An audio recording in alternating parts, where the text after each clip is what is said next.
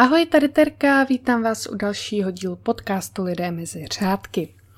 Na úvod jenom připomenu, dnešek je poslední den, kdy můžete hlasovat podcastu roku, takže jestli jste tak ještě neučinili, tak můžete na www.podcastroku.cz a za 10 dní bude vyhlášení, ze kterého vám určitě podám nějaký report, Minulá epizoda, která se týkala Terryho Pritchetta a Neila Gaimana, měla velký úspěch, což jsem ráda, že jsem se vám trefila do vkusu.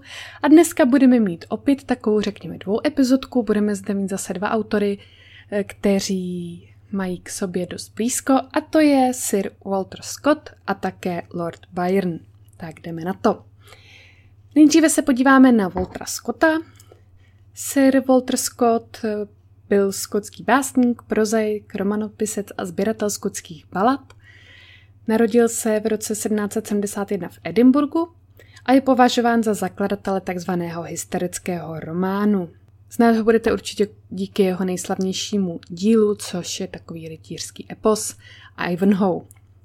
Pocházel z právnické rodiny, v mládí onemocněl dětskou obrnou a ochrnul na jednu nohu, a své dětství prožil u svého dědečka na skotsko-anglickém pomezí, kde si velmi oblíbil pohádky a lidovou slovesnost, což ovlivnilo jeho další tvorbu. V roce 1792 absolvoval práva na Edinburghské univerzitě a stal se právníkem a v letech 1806 až 1830 byl dokonce úředníkem nejvyššího soudu v Edinburgu.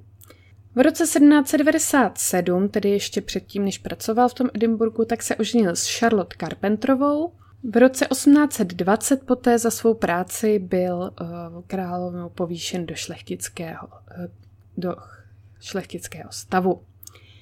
Také v té době byl podílníkem nakladatelského podniku, ten ale ohlásil v roce 1826 úpadek a bankrot a spisovatel tak pozbyl veškeré své mění a velmi se zadlužil. V roce 1812 se zpřátel právě s anglickým básníkem Lordem Byronem který do jisté míry také jeho tvorbu ovlivnil.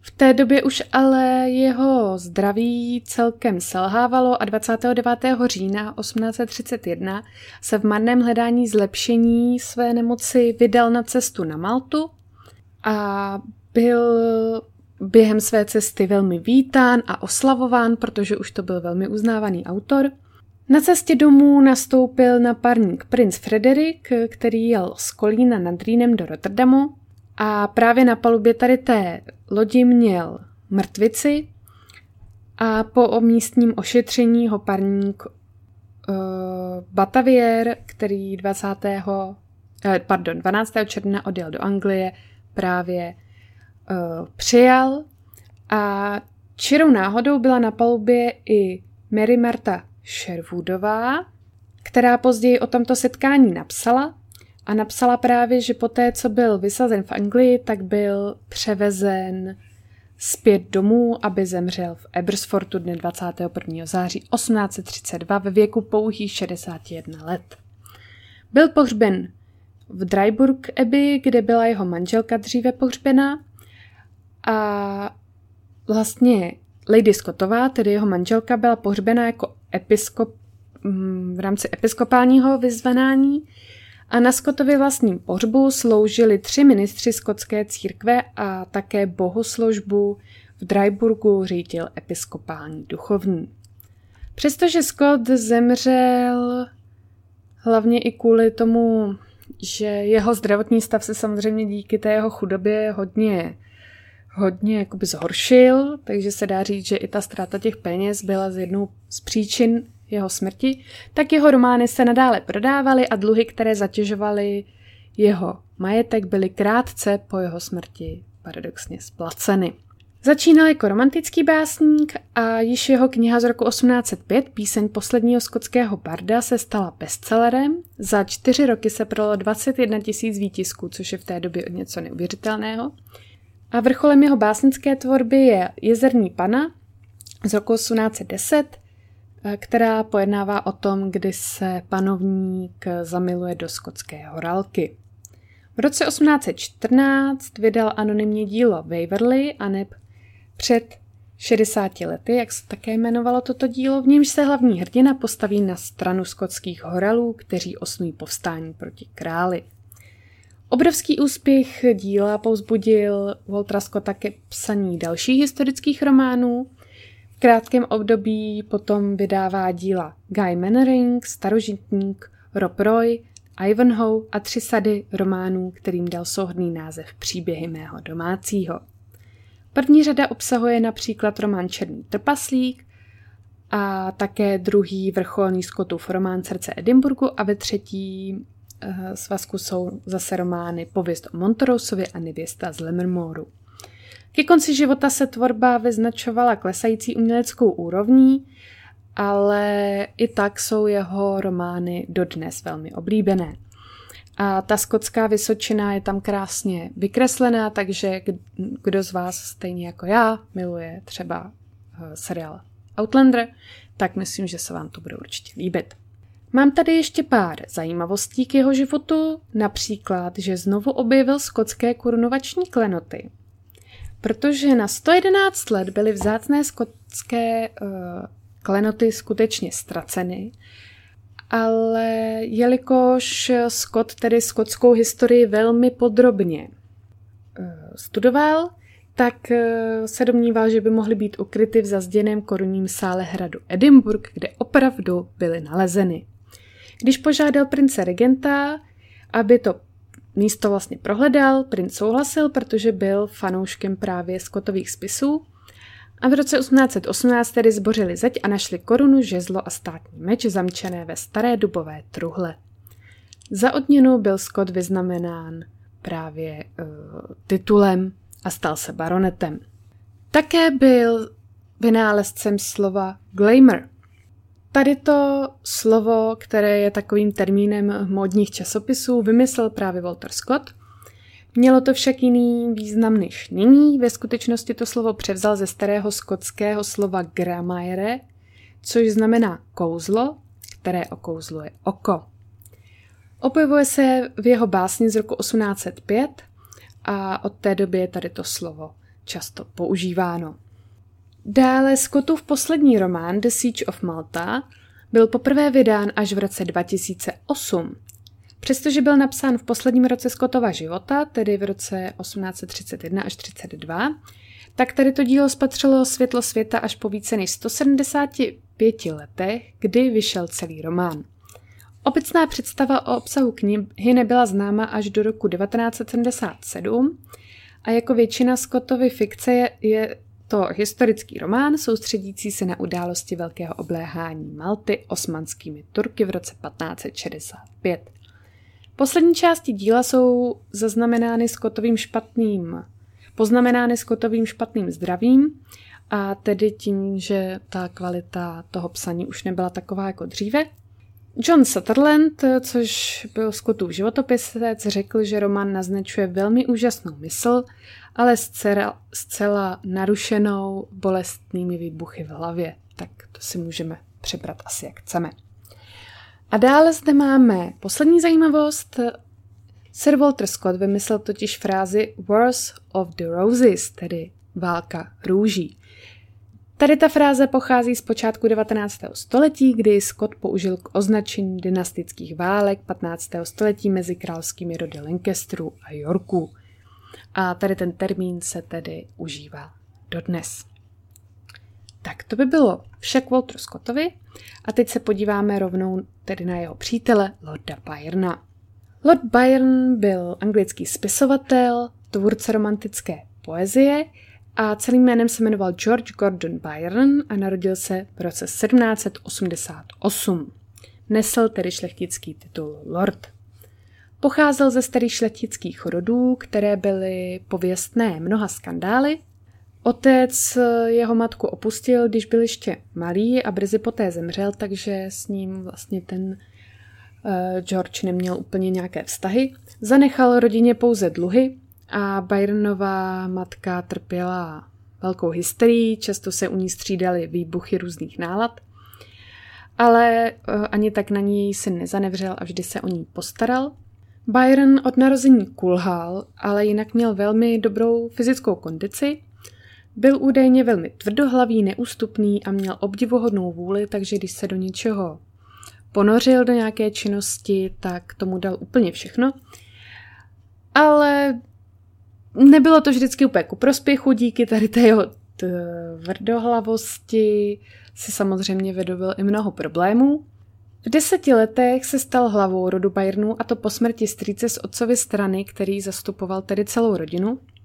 A jeho novým domovem se stalo panství Newstead, kam se odstěhoval se svou matkou.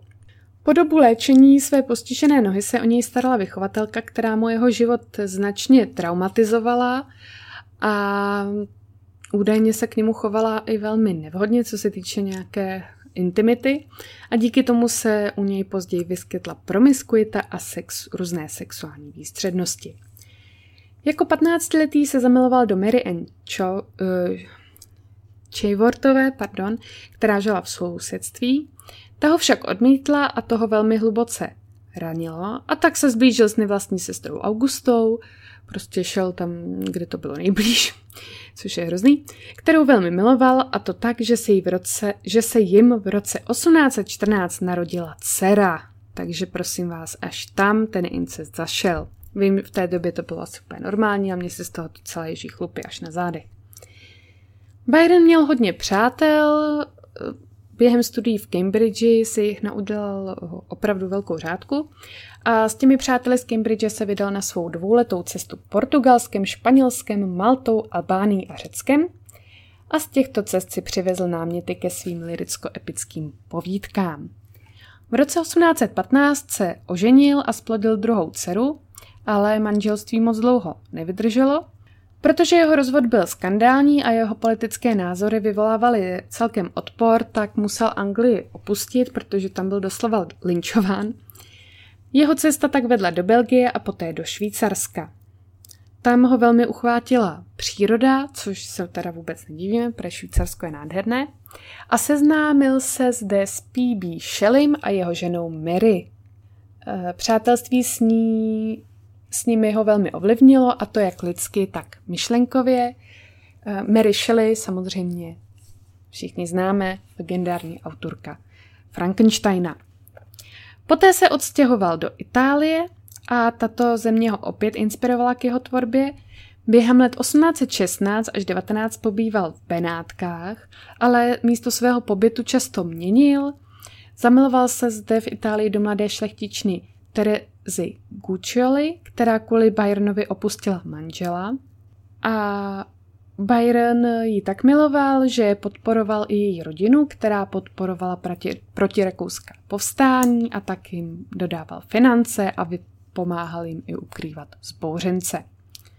Nakonec mu osud uh, připravil velmi nemilé překvapení, protože jeho dcera, tady z toho druhého manželství, Allegro, zemřela a pod, krátce poté zemřel právě manžel Mary Shelleyové, jeho blízký přítel a jeho smrt ho velice ranila.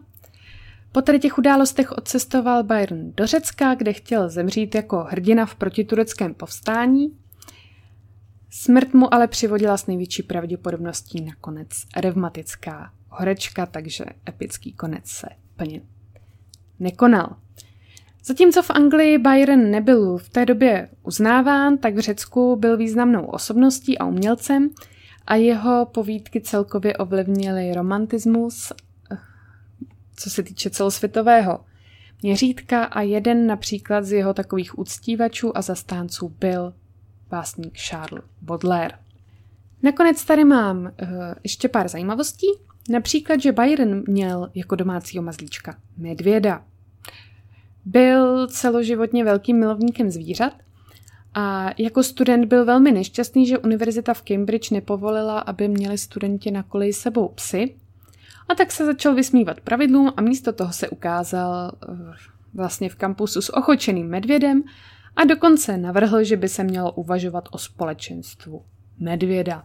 Tak aspoň se můžete inspirovat, když vám někde nedovolí mazlíčka, tak si přivedete nějakého, na kterého se to nevztahuje. Nevím teda, jestli medvěd byl v Cambridge úplně vítán, asi ne. Dále trpěl pirátstvím. Samozřejmě ne tím piráctvím, co vás napadne, neběhal někde s dřevěnou nohou, papouškem a nevolal jeho hos s flaškou rumu.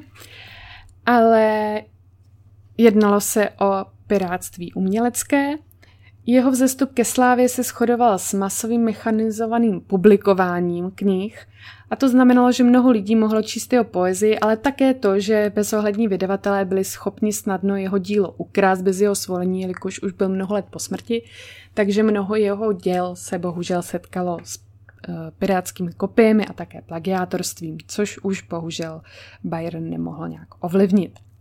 Dále byl Byron inspirací pro první upírský román – Jedné noci v roce 1816 během dovolené u Ženevského jezera si Byron a P.B. Shelley a jejich přítel eh, John William Polidori vyprávěli improvizované strašidelné příběhy.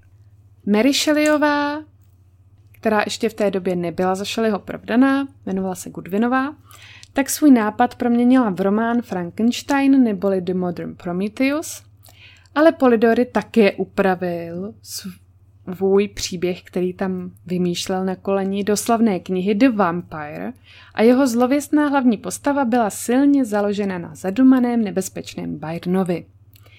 Jako by toho nebylo dost, tak když se Percy Shelley v roce 1822 utopil, tak Byron požádal, aby se mohl ponechat lepku svého přítele údajně. Takže Bůh ví, co na té upířině byla pravda a co si uh, Polidory tedy vymyslel. Další zajímavostí, kterou už jsem do jisté míry na začátku zmínila, je to, že Byron se stal lordem, když mu bylo pouhých 10 let. Tím, že tedy uh, jeho strýc zemřel, tak už v té době, v těch svých deseti letech, převzal kromě vedení domácnosti i jeho titul. Takže se z něj stal lord už v deseti letech. Tak, to by bylo pro dnešek všechno. Doufám, že vás epizoda bavila, mě bavila velmi a uslyšíme se zase příště. Mějte se hezky a ahoj!